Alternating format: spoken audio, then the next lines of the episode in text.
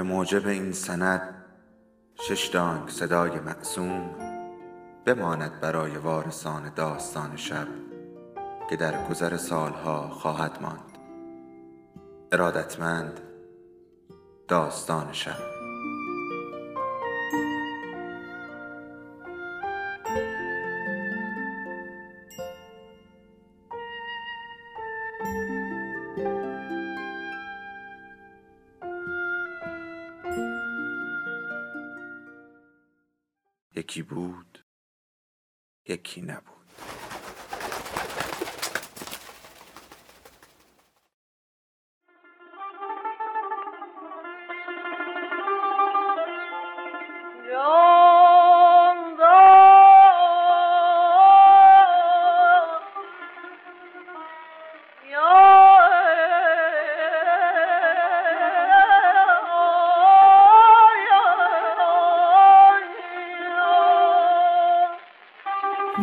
ماه اصل شهر بانو. جلد سوم از چهار پاره مادران و دختران. نوشته محشید امیرشاهی. فصل دوازدهم.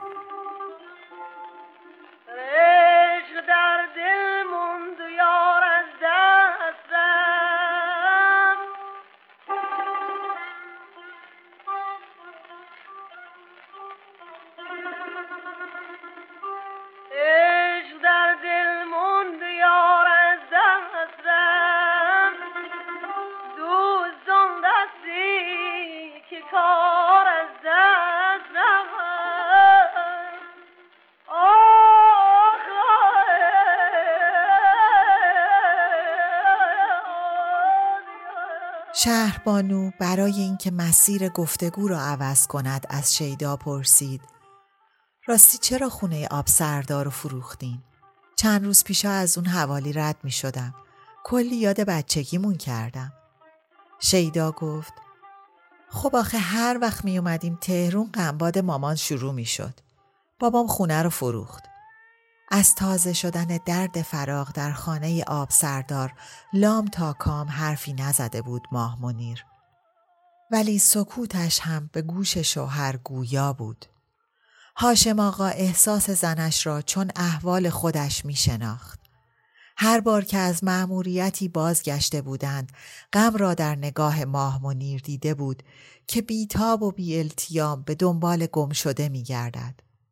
خوب می‌دانست که تمام لحظات چند ماه آخر عمر دده در آن خانه هنوز و برای همیشه در ذهن زنش زنده است و از هر آجر آن خانه واگوی خاطره قدم خیر را میشنود. ولی بهانه ای که هاشم آقا برای فروش خانه برای زنش آورد این بود که او خانه قبلی ما دیگه برای ما تنگ بود. تا چشم به هم بزنی وقت است که شیدا رفقاش جمع کند زمین و زمان به هم بدوزد. آنجا که نم شد بالام. چهار نفر که جمع شدن همه از سر و بام خانه ها سرک میکشیدن تو خانه ما. جفت خانه کلیمیا در قزوین. و از زنش پرسید گفتم برات او روزی که پول آقا موسا را ورداشتم و رفتم تا محله آخوند؟ ماه منیر گفت اقلا صد دفعه. شهربانو با خنده از شیدا پرسید شبایی که رو پشت بوم میخوابیدیم یادته؟ تا سحر فضا پر بود از بوی خوش کاهگل و عطر شب بود. از بالای بام در روشنای گرگومیش غروب پهنه دیگر حیات ها هم در زیر پا گسترده بود. تخت های چوبی، پش بندهای شکری، حوزهای سبز، ماهی های قرمز، اطلسی های صورتی تا سیاهی شب بر همه رنگ ها چیره می‌شد و چیزی جز حجم های شنگرفی بر جا نمی ماند. وای از رگبار بیهنگام تابستانی و اشعه تیز آفتاب صبحگاهی. هیچ چمد و بالا پوشی حریف این دو نمی‌شد و جز کوچ خواب آلوده به درون اتاق گریزی نمیگذاشت. شیدا گفت آره که یادمه. او مرتیکه سیبیل از بناگوش در رفته خونه پهلویی و دو دختر خاله چون گذشته ها با هم صدا را کلفت کردند و یک صدا گفتند. مامان دوشک قرمز مال منه یا دوشک راه راهه؟ و تنین خندهشان تاکسی را انباشت راننده مسافران را از توی آینه پایید و از خندهشان به خنده افتاد. شهربانو گفت خرس گنده هیچ وقت نمی‌دونست رخت خوابش کدومه شیدا با قشقش اضافه کرد خنگ خدا ریختش هم خنده دار بود شکل گوریل بود با اون پشم و پیلی مرد پشمالویی که به جای ازوله پی و چربی داشته باشه فوری از چشم من میافته. راننده نیم چه سرش را به عقب گرداند. بانو خندهاش را قورت داد و باز با سرعت موضوع را عوض کرد. دیگر تا به مقصد برسند صحبتها در اطراف افراد خانواده دور می‌زد. از جمله عضویت ماه منیر در انجمن حمایت از حیوانات مهر هاجر به مور و ماهی مشتریان جدید خیاط خانه صفیه شدت گرفتن اعتیاد غزال و در قکبازی های ملی خرسه هاشم آقا و توقعات کت خدا نامزدی گلنار با نقی نوچه طیب بارفروش شهربانو از این آخری بیخبر بود و شیدا توضیح داد قرار بود پارسال آخرای بهار عقدشون کنن. مامان جهیز گلنا رو حاضر کرده بود و گل خاتون و مرادم آماده بودن که دختر رو بفرستن خونه شوهر. نقی حتی رفت شهرستون که پدر مادرش رو برای عروسی خبر کنه. ولی چون طیب و کشتن کارا عقب افتاد. و در میان هره و کره اضافه کرد. همون روزی که طیب و اعدام کردن نقی با حال پریشون از نیمه راه برگشت ازش پرسیدم چطوری به این زودی خبر شدی؟ گفتش شیدا در اینجا لحن را مثل نقی لاتی کرد و ادامه داد. بچه ها واسمون تلقراف رمز زدن. طیب تیرداد خورداد مرداد. و با اینکه نیازی نبود ترجمه کرد. یعنی طیب تیر خورد مرد و قشقشش بالا گرفت. شهربانو هم از مضمون تلگراف رمز هم از قنجه های شیدا از نو لبخندش شکفت. راننده در تمام مدت گوشش به مسافرین بود ولی تا پایان سفر دیگر با آنها هم کلام نشد. هم همه گفتگو از اتاق نشیمن در سرسرای آپارتمان بشیر پیچیده بود که با ورود مهمانان جدید افت کرد. قبل از اینکه وارد اتاق شوند شیدا گفت مثل اینکه به این زودیا نمی‌تونیم بریم هیلتون. بهتره به پرویزم بگم بیاد اینجا تا بعد ببینیم چی میشه. شهربانو تصدیق کرد و از بشیر پرسید. بالاخره برای بچه هارم خبر کردی؟ شیدا به طرف تلفن رفت و بشیر گفت نه این دوستان بیخبر اومدن تو نمیشناسیشون امروز حوصله رقیب نداشتم و بعد سوال کرد پس آقای عبازری کجاست؟ شهربانو جواب داد. باشگاه پیش بابا. و به طرف اتاق رفت. بشیر در میان درگاه خطاب به حاضرین گفت اینم شهربانوی ما که الان ذکر خیرش بود. یکی از مهمانها گفت ما کلی ازتون دفاع کردیم. خنده همه بلند شد و بشیر به خانمی که در جمع بود گفت پروین یه فکری به حال شوهرت بکن. این هرمز شوخیاش مال عهد دقیانوسه و رو به مهمان دیگری که سیبیلی پهن و فلفل نمکی داشت اضافه کرد. منزل شهربانو رفته بودن آمرتزا و دست را بر شانه شهربانو گذاشت. مرتزا که هنگام ورود شهربانو گارد گرفته بود راحت تر بر صندلی نشست و گفت اه پس از خودمونن ملاحظه نکنیم و به شهربانو مبلی خالی را تعارف کرد. بفرمایین بشینین تعریف کنین برامون خانم. شهربانو در حین نشستن پرسید. راجب چی صحبته؟ ملاحظه برای چی؟ بشیر موضوع صحبت قبلی را روشن کرد. داشتم از سینجیم معمور ساواک برای دوستان می‌گفتم. و مرتزا دلیل ملاحظه را توضیح داد. خیلی حرفا رو نمیشه جلوی نامحرم زد. شهربانو گفت ها صحبت سیاسی می کردین. خدا پدر معمور ساواک و بیامرزه که منو به شماها محرم کرد. هرمز با مسخره بازی گفت بله همش زیر سر ساواکیاس وگرنه جز جواسیس به حساب می اومدی. شیدا در این موقع وارد اتاق شد و از جمع پرسید دارین حرفای جدی می‌زنین؟ هرمز جواب داد نه چندان صحبت از جاسوسیه شهربانو از شیدا سوال کرد اون تعطیلات تابستونی که با هم رفتیم شمال یادته؟ و رو به بقیه حرفش را به پایان برد. تو هتل چالوس یه ورقه هایی داده بودن که بابا پر کنه. اسم و رسم و آدرس و از این چیزا. جز سوالا یکیشم بود قصد از مسافرت. بابا جلوش نوشت جاسوسی. و باز از شیدا پرسید یادته؟ قهقهه همه بلند شد و شهربانو رو به هرمز ادامه داد. با این سوء سوابق خانوادگی شیدا دنباله خاطرات سفر را گرفت. ای وای بانو اون مدیر هتل بابلسه رو بگو. کجایی بود؟ چرا انقدر مزهک حرف می‌زد؟ به نظرم آلمانی بود. و دختر خاله ها با هم دم گرفتند و ادای مدیر هتل را درآوردند. چی هست؟ چی هست؟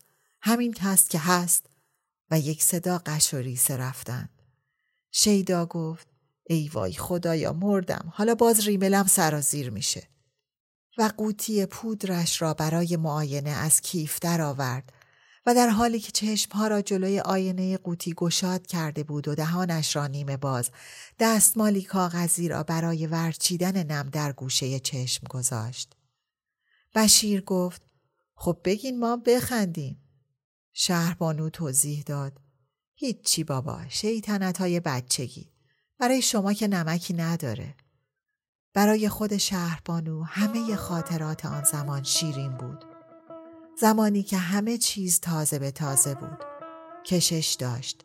شگفتانگیز بود و حادث زا. همه چیز. تکه های ساحل در محتاب. سایه های تپه ها در آفتاب.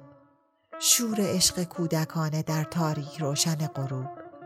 صدای موج دریا در دل شب آواز قایقران در حوالی سحر نجواهای زیر گوشی نیمه فراموش شده.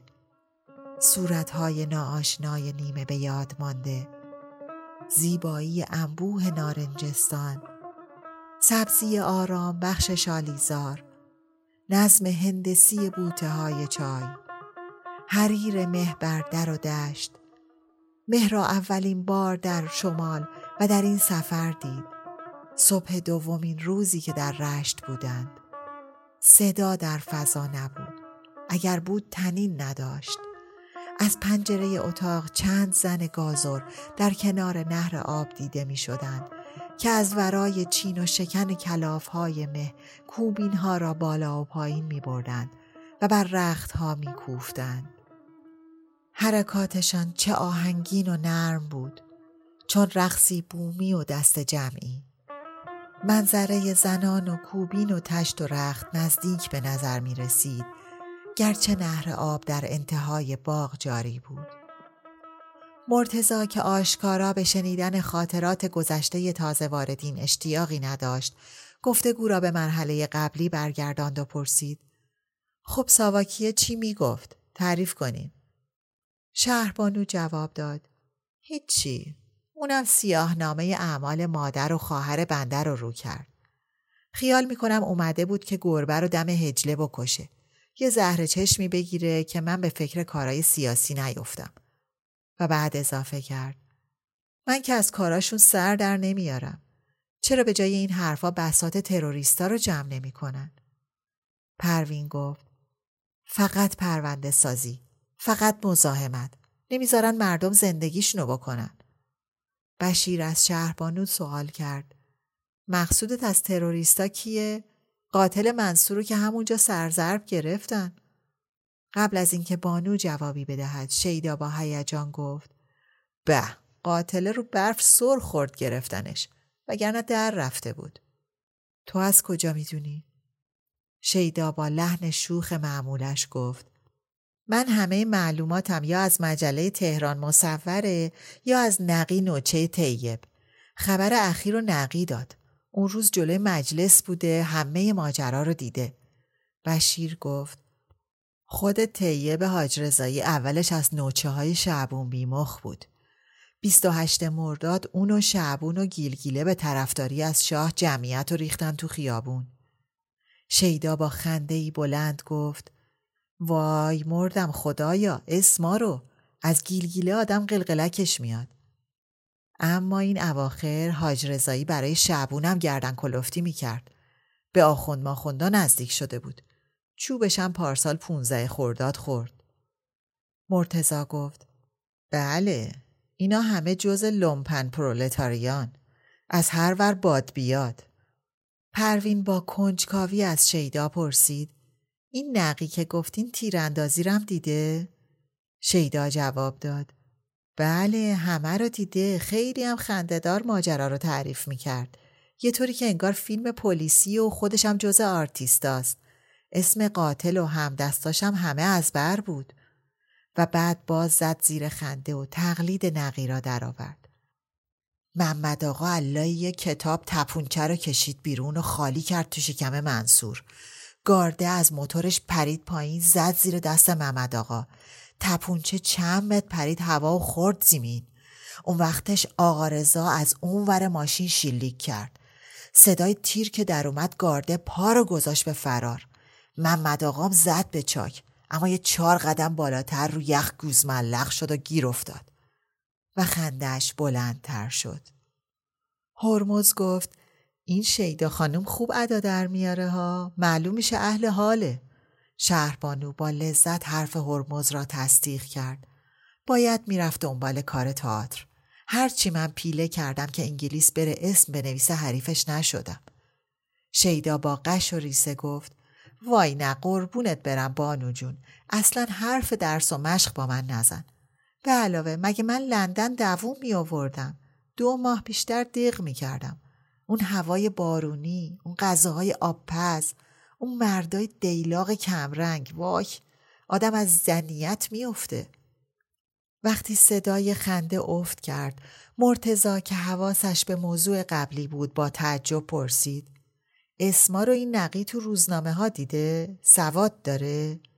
شیدا جواب داد بله یه کوره سوادی داره شهربانو سوال کرد من می‌خواستم بپرسم این نقی ساعت ده صبح جلوی مجلس چی کار می‌کرده؟ مگه تو نگفتی کارش تو میدون بار فروشاست؟ چرا؟ از کله سهر میره طرفای غروب میاد سراغ گلنار نکنه خودشم جز این عرازل و اوباش باشه مشخصاتی که تو ازش دادی جون میده برای این دار و دسته بیست و یکی دو ساله کم سواد مذهبی نوچه طیب بچه پررو رو به بشیر ادامه داد. مقصودم از تروریستا همیناست. می‌دونی چند نفر رو تا به حال اینا به کشتن دادن؟ و بدون اینکه منتظر جواب بماند گفت تا اینجا سه تا نخست وزیر. دیگه خدا بده برکت. بشیر با خنده گفت این مرتزاینا با این دار و دسته هیچ بد نیستن. توی ماجرای پارسالم طرفدار مذهبی ها بودن. شهربانو با اخم به مرتزا نگاه کرد و مرتزا با لبخند گفت ما که تکلیفمون با مذهب روشنه ولی تخم انقلاب و همه جا باید کاشت پروین به بشیر اعتراض کرد ما از اینا ضررم خوردیم. زارب شاه هم مخبر یکی از این روزنامه های اسلامی بود. کارت عضویتش رو بهانه کردن که حزب و غیرقانونی اعلام کنن. هرمز پرسید کی شعرایی رو که اون وقت برای مزروب گفتن بلده؟ و خودش با لحنی مسخره شروع به دکلمه کرد. تیر انداختی اما به کلاه آه آفرین بر هنر شاهنشاه آه آه.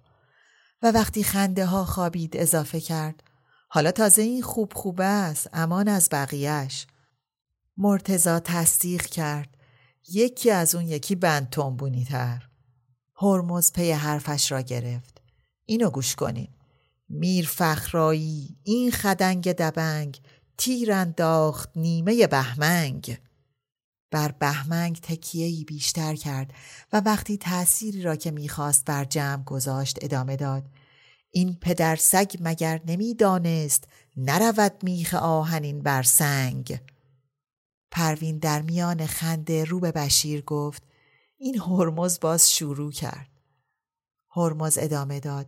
شاعر مادر مرده محض خوشخدمتی این شعر رو گفته بود. اما ساواک از اون روز در به در دنبالش میگرده که سلش رو بذاره کف دستش. حکایت اون یاروی که روی دیوار شمس الاماره یادگاری نوشته بود. بشیر که آشکارا حکایت را می‌دانست گفت حرف رکیک نداریم ما هرمز گفت رکیکاشو سانسور می‌کنم. و آماده نقل شد بشیر گفت بابا چقدر نونوری تو هرمز نگاه شهربانو با لبخندی شرم زده به پروین بود که بیش از دیگران از ریزی شوهرش لذت می برد. چگونه است که پروین از حرفهای بیقاعده و شوخیهای نابجای هرمز هم کمترین احساس مسئولیت یا خجلتی ندارد. نفس زن و شوهر بودن، اونس، عشق. هرمز بیان که از رو برود و در حال خنده گفت به سله قبله عالم اینطوری گفته بیلاخ دیگه بده. مرتزا از سر حسرت کله را جنباند و گفت مام نزدیک بود 25 مرداد بیلاخر رو بدیم. اما دلارای آمریکایی نذاشت لامصب. هرمز خوشمزگی معمولش را تکرار کرد. همش زیر سر سیاس.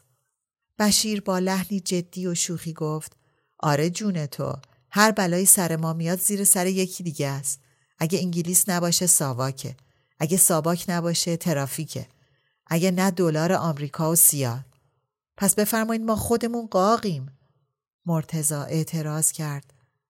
بود بابا دیگه 28 مرداد تو دست اوباش دلار بود. دلار سبز.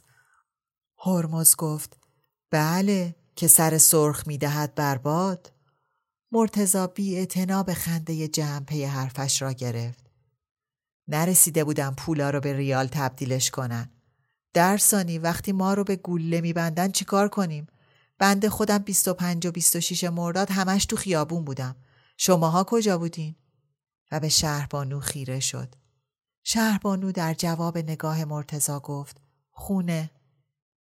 مرتزا برای نشان دادن قصور شهربانو نگاه به حاضرین کرد و گفت خب بفرمایین بشیر گفت بابا این دختر اون موقع ده دوازده سالش بوده. شهربانو در فکر آن روزها فرو رفت. آن تابستان به باغ فرمانیه رفته بودند. میانه پدر و شهری مدتی بود که شکراب بود. از وقتی که در رواج بازار گرفت و گیر و تب و تاب کشف شبکه های حزبی کارت عضویت شهری هم در سازمان جوانان به دست آمده بود. حال و هوای خانه آن روزها به بگو مگو سنگین بود. شهربانو هم از خشم پدر آزرده بود و هم از لجاجت خواهر. آن شب شهری به قهر در شهر مانده بود و علی محمد سورچی هم برای بردن او و زوزو به سر پل و قرارشان با دیگر بچه های فامیل دیر کرده بود و بانو بیان که بداند چرا دلش شور داشت. دم در باغ به انتظار رسیدن درشک بالا و پایین می‌رفت. شهربانو دنباله فکرش را به صدای بلند عنوان کرد. یه درشک چی بود که اون سالا ماها رو از فرمانیه می برد تجریش و برمیگردون. من خبر ماجرا رو از زبون علی محمد سورچی شنیدم. هرمز فرسید. محمد سورچی؟ بله از منصوبانه. دوستان به من میگن هرمز سورچرون. بشیر گفت یخ کنی و پروین و شیدا به صدای بلند خندیدند و مرتزا همه را با یک سقلی ساکت کرد و گفت بذارین باقیشو بشنویم. شهر بانود ادامه داد. هیچی. اولش گفت که از خونه نباید تکون بخوریم. مملکت شلوغ پلوغه همه ریختن بیرون مجسمه ها رو پایین می‌کشن میگن شاه و نمی‌خوایم خلاصه وضع قاراش میشه مرتزا این بار با تأسف سرش را جنباند و گفت امیدای اون بیچاره هم دو روز بعدش دود شد به باد رفت. شهربانو گفت من خیلی مطمئن نیستم. این علی محمد اصطلاحات و استدلال خاص خودشو داشت. صداش هنوز توی گوشمه. می گفت مردم میگن شاه و نمی‌خوایم. اما مگه مملکت بی شاه میشه؟ صفحه شطرنج و کندوی اصلم شاه داره. همه خندیدند جز مرتزا که از این حرفهای درشکچی براه شفته شد و بی اختیار گفت ای مرتی که پدر سوخته خر هرمز با دلغکی حرف مرتزا را تایید کرد بله پدر سوخته خر اپورتونیست کاپیتالیست قرم دنگ و وقتی خنده همه بلند شد مرتزا با بق و تق گفت دقال نکن هرمز این نوع اشتباهات شوخی نداره. این حرفای بیمسئولیت مثل کنه میچسبه به ذهن عوام دیگه نمیشه کندش. شیدا با کم حوصلگی گفت ای بابا حالا سورچیه که نمی‌خواست درس سیاست به ولمون کنین. بشیر هم با خنده اضافه کرد. چه بخوای چه نخوای علی محمدم از رفقاست. جز پرولتاریاس مرتزا یا درش که چیم لومپنه؟ مرتزا باز با اخم در هم گفت با مسائل جدی نمیشه شوخی کرد. اصولا کار درستی نیست. شهربانو با تعجب پرسید چرا نمیشه؟ فدایان اسلام تروریست میگن با مقدسات نباید شوخی کرد. به نظر من هم با مسائل جدی میشه شوخی کرد و هم با مقدسات. وگرنه مرتزا کلافه دستها را بالا برد و رو به بشیر گفت به این خانومم که هرمز حرف مرتزا را تمام کرد. بدتر از علی محمد تو زرد از آب در اومد. شهربانو بلندتر از همه خندید و گفت اینم زیر سر معمور ساواکه. گمراهتون کرد. من راستش برای شنیدن حرفهای شما توده یا کم حوصلم. چون یه عمر همه رو شنیدم. مرتزا سرخورده گفت از اون مادر با اون آرمانها و عقاید والا شهربانو منتظر پایان جمله نماند. مگه آرمان و عقاید رنگ چشم و جنس پوسته که به آدم به ارث برسه. من هیچ وقت با مادرم هم فکر نبودم. تازه خوشبختانه خود اونم مدتی از حزب کمونیست بریده. مرتزا با ناباوری و تمسخر پرسید اه از کی؟ شهربانو جواب داد از روزی که تانکای شوروی وارد مجارستان شد. و فکرش بی اختیار به بلا کشانده شد. آن پسر بیست ساله ای از پناهندگان مجار که به دانشکده آنها راه یافته بود. با او هم رشته نبود بلا. در تیم پینگ پونگ با هم آشنا شدند. نگاه هر ای داشت و سمج بود و شهربانو از او پرهیز می کرد. در سفری که با همه تیم برای مسابقات بین دانشگاه ها به آکسفورد و منچستر و بیرمنگام داشتند چندین بار پای حرفش نشست. بلا انگلیسی را کم و بیش راحت حرف می‌زد. با لحجه قلیز مجاری و بی آنکه به ظرایف زبان آشنا باشد. از تبعید پدر و مادرش به سیبری گفت و از فرار خودش به انگلستان و جا گذاشتن خواهر خورد سالش در بخارست و از گرفتن خبر مرگ خواهر دو هفته پس از رسیدنش به لندن. مرتزان نگاهش را به قهر از صورت شهربانو گرداند. هرمز دست را جلوی دهان مشت کرد و گفت ای بابا ما رو باش که خیال می‌کردیم شما سیاسی هستین. معلوم شد اشتباه می‌کردیم. همش زیر سر اگه کسی توده ای نباشه فکر سیاسی نمی‌تونه داشته باشه خیلی مزهکه. شاه هم همین تصور رو داره. هر کیو میفرستن تو هلفتونی میگن توده ایه. تفلک خلیل ملکی مرتزا پس از شنیدن اسم ملکی رو ترش کرد و وسط حرف دوید یعنی پس ما یا حرف شاه رو می‌زنیم یا حرف اون آخوندای ارتجایی رو. دست شما درد نکنه. تقصیر من نیست. رفتارتون با مصدقم بیشباهت به رفتار کاشانی یا مرتزا با پرخاش پرسید کدوم رفتار؟ ما با مصدق کمال مساعدت رو کردیم. شهربانو نفس بلندی کشید و با دقت به مرتزا نگاه کرد و پرسید با گفتن پیر کفتار خوناشام یا با رقصوندنش با دنبک هاریمن؟ هرمز گفت قرار نبود سن شما به این چیزا قد بده ها. شیدا که از این صحبت ها حوصلهاش سر آمده بود به امید عوض کردن فضا قبل از پروین خندید. شهربانو به هرمز گفت روزنامه که می‌تونستم بخونم. مرتزا آمد اعتراضی جدیتر بکند ولی بشیر گفت کاریکاتورش تو روزنامه هاتون بود دیگه. فوشام که تو نشریات حزب همش موجود مرتزا جان. جا برای انکار نیست؟ شهربانو رو به مرتزا گفت. حالا شما خوشتون نمیاد. ولی حرفای شاه و درباره کودتای 28 مرداد فقط شماها به ریش گرفتین. شاه تظاهر کرد که برای جلوگیری از پیشروی کمونیسم این کارو کرده. شما هم شهید نمایی کردین که بله همه ماجرا برای درب و داغون کردن حزب توده بوده. در نتیجه به این حرف بیپایه اعتبار دادین. مگه نبود؟ کیا رو بعد 28 مرداد گرفتن؟ سازمانای ما رو درب و داغون کردن. افسرای ما رو تیربارون کردن. روزبه رو کشتن. سرهنگ سیامک ها رو کشتن. مرتزا کیوان ها رو کشتن. ماها رو بردن زندون شکنجه کردن. ما بودیم که شهید دادیم. ده عجب حرفیه. اینا همش به جای خود. کسی منکرش نیست. ولی کودتا فقط علیه مصدق بود و ملیون و دموکراسی که به کمونیسم و پیشروی کمونیسم هیچ ارتباطی نداره. حزب توده اصولا پایه‌ای میون مردم نداشت که خطری مرتزا کلاف صدا را به فریاد بلند کرد و صحبت شهربانو را برید. حزب توده پایه‌ای نداشت؟ واقعا که دکی. شیدا و بشیر با هم گفتند.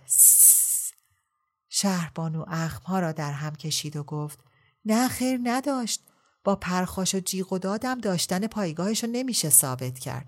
اگه داشت چرا در انتخابات مجلس 17 هم که آزادم بود حتی نتونست یک دونه وکیل بفرسته به مجلس مرتزا که از بالا بردن صدایش نادم بود آرامتر و با خنده ای پرتمسخر گفت خانم جان اون وقتی که حزب توده میتینگ می‌داد و خیابونا از جمعیت سیاه می‌شد شما کجا بودین؟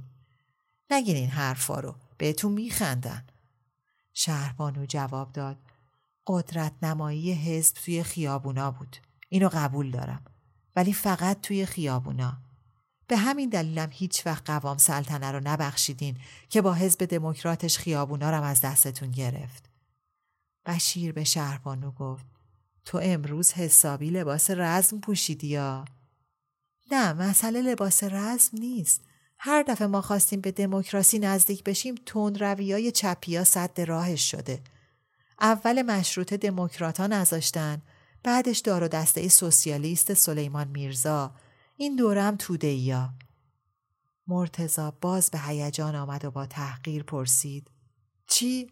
این حرفا چیه؟ دموکرات ها چی کردن؟ سلیمان میرزا اینا چی کردن؟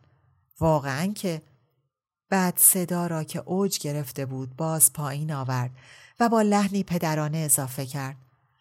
شما خانم جان هنوز دهنتون بوی شیر میده.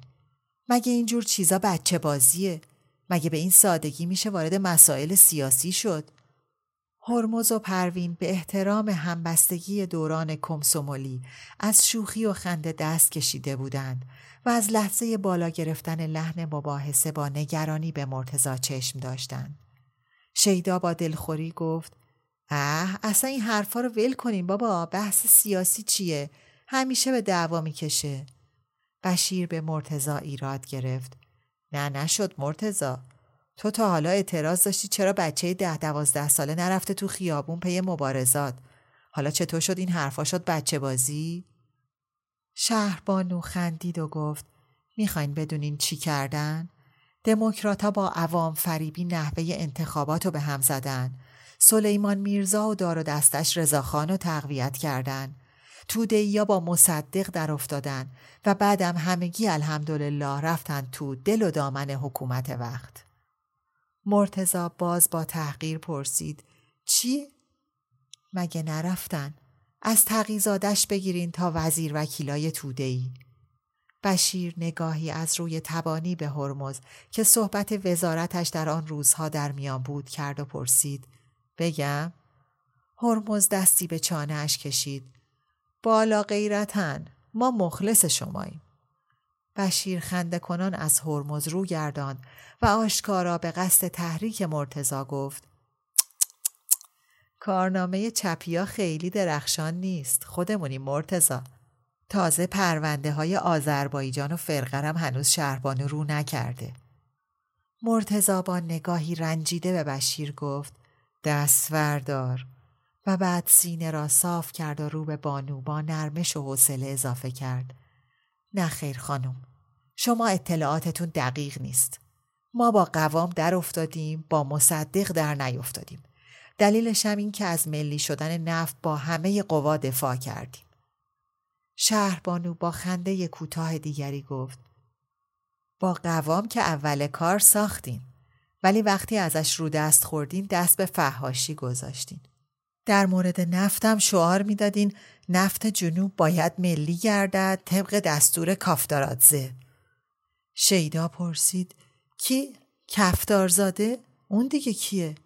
بشیر با خنده جواب داد سفیر ویژه شوروی پروین نگاهش را از شهربانو گرفت و با دقت شیدا را تصیح کرد کافتارادزه هرمز مسخره بازی را از سر گرفت حالا تو زردی شما شهربانو خانم هیچی.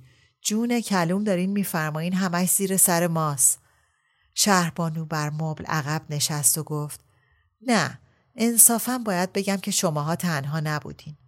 ما اصولا مردم بدی هستیم و ملک حق نشناسی داریم.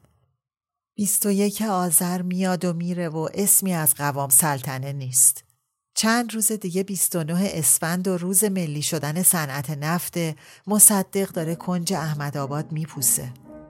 صدای زنگ در بلند شد و شیدا با خوشحالی از جا جست و گفت وای شکر این پرویز خلاص شدیم از دست شماها دق کردیم بابا مرتزا همانطور که به هنگام ورود شهر بانو گارد گرفته بود شق و رق بر صندلی نشست و از بشیر پرسید منتظر کسی هستی؟ بشیر سر را کج کرد و با لبخند گفت منتظر معمور ساواک آمدی که چه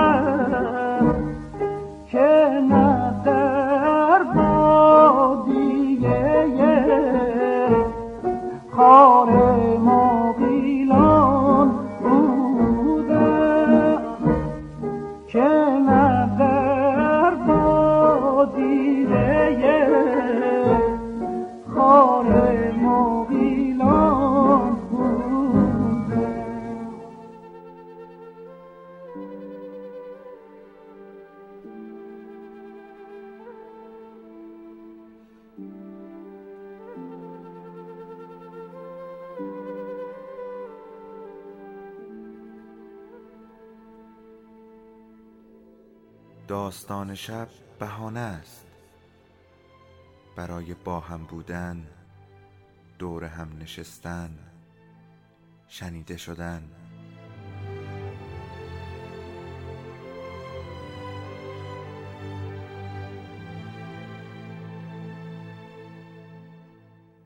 صدای افسانه ها رو میشنویم.